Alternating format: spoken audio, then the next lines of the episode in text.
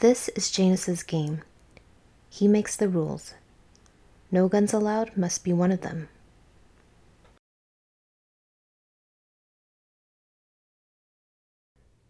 By now, I'm not sure what your impressions are of the novel. Um, so, you've heard me talk about the human spirit. You've heard me talk about society. Obviously, there's a big societal message in Sirius Unlimited. You heard me talk about buildings being demolished. Uh, I bet it sounds pretty bleak, and to those listening out there, but and to you as well. Um, but even though it does include all of those things and uh, social commentary about serious issues, it also has some fun moments, and I wanted to add some fantasy elements and add a different flavor to the novel because I think it's important about how, you know, as a teacher, I know it's important how you package your lessons. And the ones that are flashier and tend to use more tools, I don't want to say gimmicks, but you know what I'm saying. The one they're the ones that stick your mind for a long time. So that's what I did with, with this novel. I ended up taking uh, the main narrative and I structured it as a popular video game genre would. And that video game genre is known as the Japanese role playing game, or more, popularly known as JRPGs.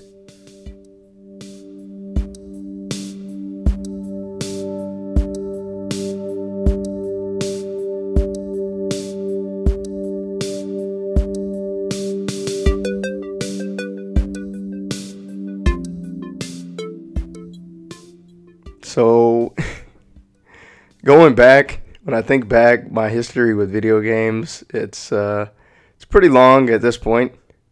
Um, I started my first game I probably played. I don't I don't even remember. I just remember we had we had an NES, we had a Nintendo Entertainment System, and we had Mario Duck Hunt. But then I remember at first I was like, I couldn't play Duck Hunt. I would turn it on and I'd be like, why doesn't this work? What's wrong with this game? Uh, of course, you need the the light gun, the gun peripheral to be able to play it. But I didn't know that as at the time, so that was probably the first game I did play. The original Super Mario Brothers. I was terrible at it, but um, yeah, I remember that was around, and it was funny because I remember my brother, my older brother, had actually won that Nintendo. He did like an essay contest or something, and that's how he we got our first Nintendo. It was just like he won it as part of a contest. It was pretty cool. But anyway, anyway, so eh, a big part of my childhood and really fond memories for me is actually just watching my older brother just play games. So he would rent games. We would rent games from like Blockbuster Video. We'd come back, and I remember calling my younger brother, being like, "Oh, there's a movie on or something." Anytime there was like a cutscene or something like that. it was it was funny. It was funny stuff. Good times. Well, the first game that I played personally that I remember like playing through and beating on my own was Mega Man 3. Man, I remember that joint was hard. I just remember Snake Man's level. Like, that thing, that took me a long time to be able to get through that on my own. But when it comes to JRPGs, uh, the first one that I played through and beat and, and that I remember like enjoying was this game called Lufia 2 Rise of the Sinistrals. So, you know, looking back, Lufia 2 is pretty a typical JRPG, you know, the top down, you know, the kind of medievalish type themes with like ancient technology, that type. But I remember the the story breaks. Like there's this part like midway through, I think, where the two two of the main heroes, Maxim and Selan, they get married and they have a kid. And the game, you know, you defeat this really hard boss. You go to this really hard temple. I remember that game had a lot of really tough puzzles too. Like that were kind of like wow. At least they were hard for me at the time. So anyway, yeah, they get married and the game shows you like a whole year of their life as they settle down in their town and get married and uh, I thought that was kind of unique. I was like, they're getting married in the middle of the game. Like, what, what's going on here? Where's the rest of the game? Like, that's what I thought at first. But then after a while, that I I saw the meaning in it. I just remember the ending as well. Like them. Well, spoiler alert for a 25 year old game. You know, they die at the end, and they, their souls kind of go up, and that end theme is just very emotionally impactful. I, I remember that to this day. So what what drew me into these types of games? Well, uh, when I was a kid, I really liked reading. Like I always used to read. So one of the early books that I remember series that I remember reading was the old Hardy Boys uh, books. So these are like I can't remember when they originally came out, but I remember my my my library had them when I was in elementary school. So anytime I would finish my work early, which was like almost all the time in elementary school, uh, I could just oh you can go to the book and get a get a book to read. So I would read these books.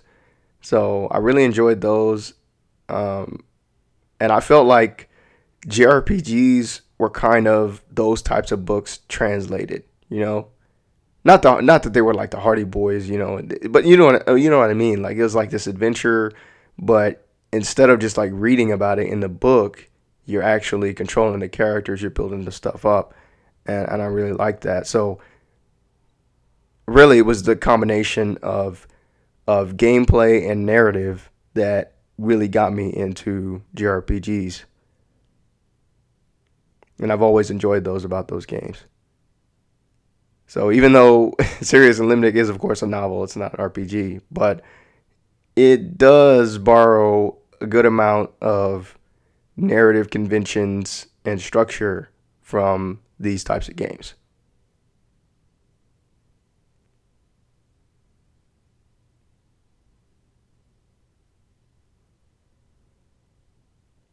So the first way that it, that it incorporates the structure is just the structure of the the the characters, right? So in a typical uh, Japanese role playing game, if you're not familiar, you have either a single hero or you have like a band of heroes. And especially in JRPGs, they like bands of heroes. Like these groups are usually like really young. They're like in their teens or something, even though they act like they're like super old. The old guy is like 30. I always thought that was funny. in these in these JRPGs and these animes, it's like, yeah, he's super old and grizzled. He he's the veteran. He's like 29 I always thought that was funny.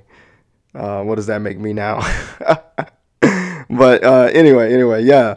So they usually come from different backgrounds too. It's this group of people, so they have different backgrounds, they're, different classes and races, and they're from different nations. And then typically these people come together to fight some type of collective threat, whether the threats to their their nation, their country, themselves or the world. You know, that's kind of a, a standard convention of JRPGs. And it was something that I wanted to uh, duplicate in, or not duplicate, but I just wanted to showcase in Sirius Unlimited. I guess duplicate's the wrong word. So each character, you'll see when you read Sirius Unlimited that each character kind of comes with their own from their own world. They have their own strengths and weaknesses um, and they have their own backgrounds. And as the reader goes through the story, just like in a JRPG, you'll learn more and more about the backstories of these characters. And then as they encounter each other, you'll see how some relationships are formed, some for the good, some for the bad. It's just kind of that's kind of the way it goes. So I thought that this uh, structure would be pretty cool to insert into the novel. I think fans of JRPGs and video games in general, especially if you if you enjoy like action adventure type video games, you know, I'm thinking like um, just the old 3D world games like uh, just explore exploration, you know. Well, th- there's not really exploration. Let me let me take that back.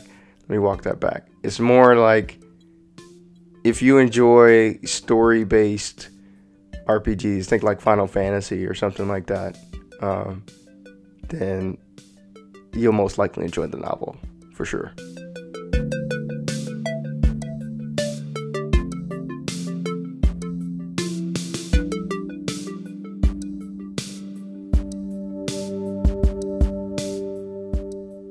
So when I think about video games and the mainstream media, it, it's it, it's interesting because I feel like even though to me, you know, video games are have been a legit medium for decades now. Even going back to some of the Super Nintendo games, like I talked about Lufia 2, you know, like I remember feeling that emotion as a 10 year old kid, you know, watching these 2D sprites on a on an old TV, you know.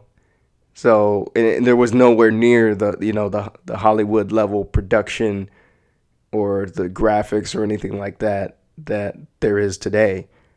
But I, I think an example of this is I recently started watching House.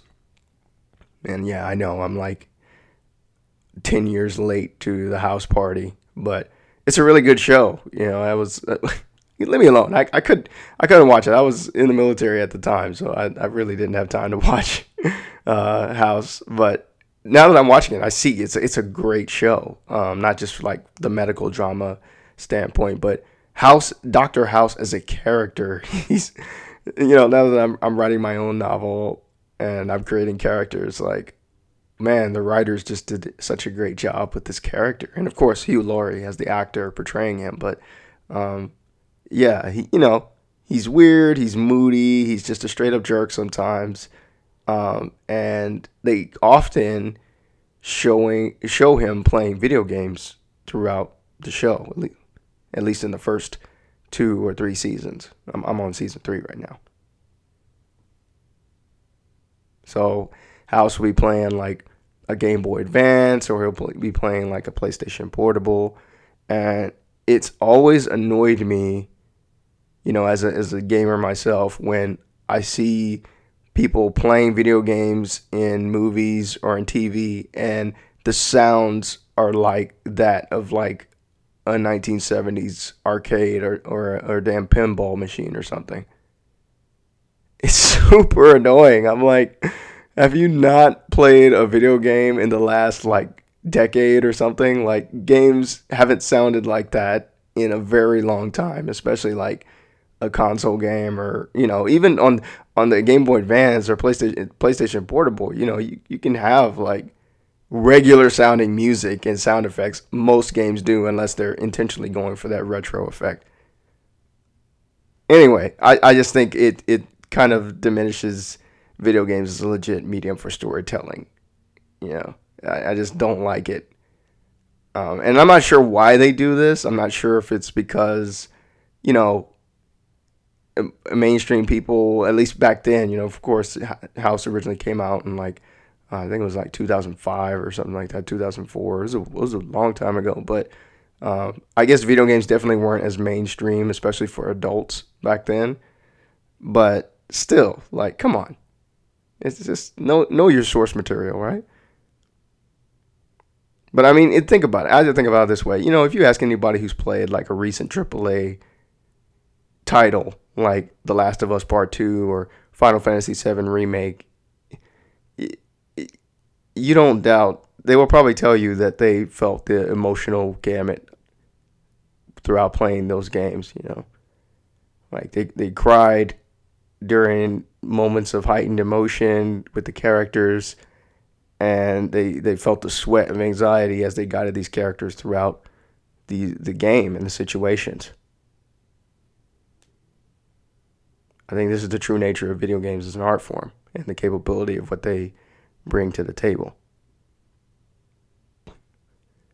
You know, when I was playing, I think back to when I was nine years old and I was playing Donkey Kong Country on my Super Nintendo, I had no idea that it would become, you know, the games I was playing were part of that early, now the legacy of games that has now spawned a billion dollar industry, a new sports phenomenon through esports, of course, and a, just become a more legit and mature way for creators of all types to express their artistic vision.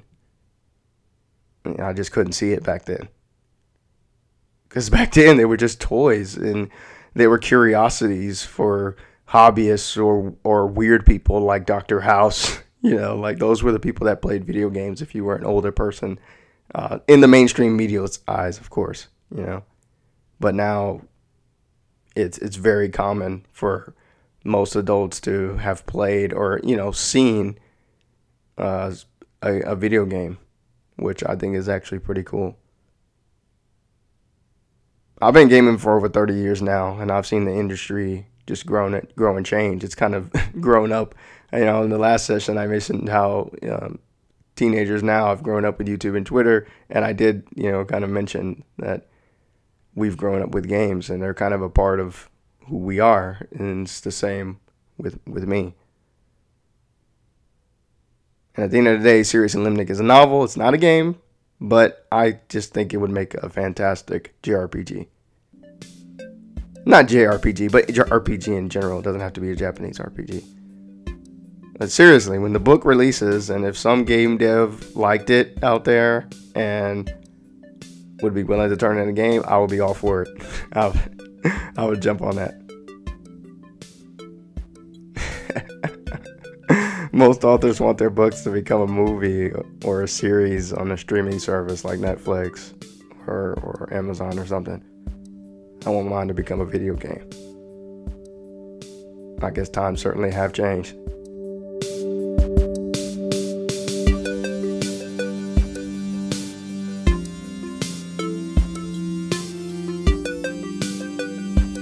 Music for the Sirius Unlimited podcast was provided by Ryan Fonger. For more information about Sirius Unlimited, visit keithhayden.net and subscribe or follow at KH underscore author on Twitter. For future episodes, subscribe and follow the Sirius Unlimited podcast on YouTube, Apple Podcasts, Google Podcasts, Spotify, and Stitcher.